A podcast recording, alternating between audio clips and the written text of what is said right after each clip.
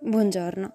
Il verso di questa mattina è in 1 Pietro 5:8, nella versione message, che dice: Mantieni la calma, stai attento, il diavolo è pronto a balzare e non vorrebbe niente di meglio che sorprenderti mentre fai un pisolino. Tieni alta la guardia. Satana ci attacca costantemente, lancia bugie e cerca di distrarci dai piani che Dio ha per noi.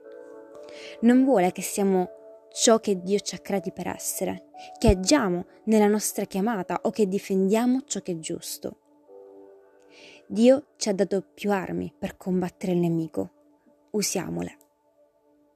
Amen. Che Dio benedica la tua giornata.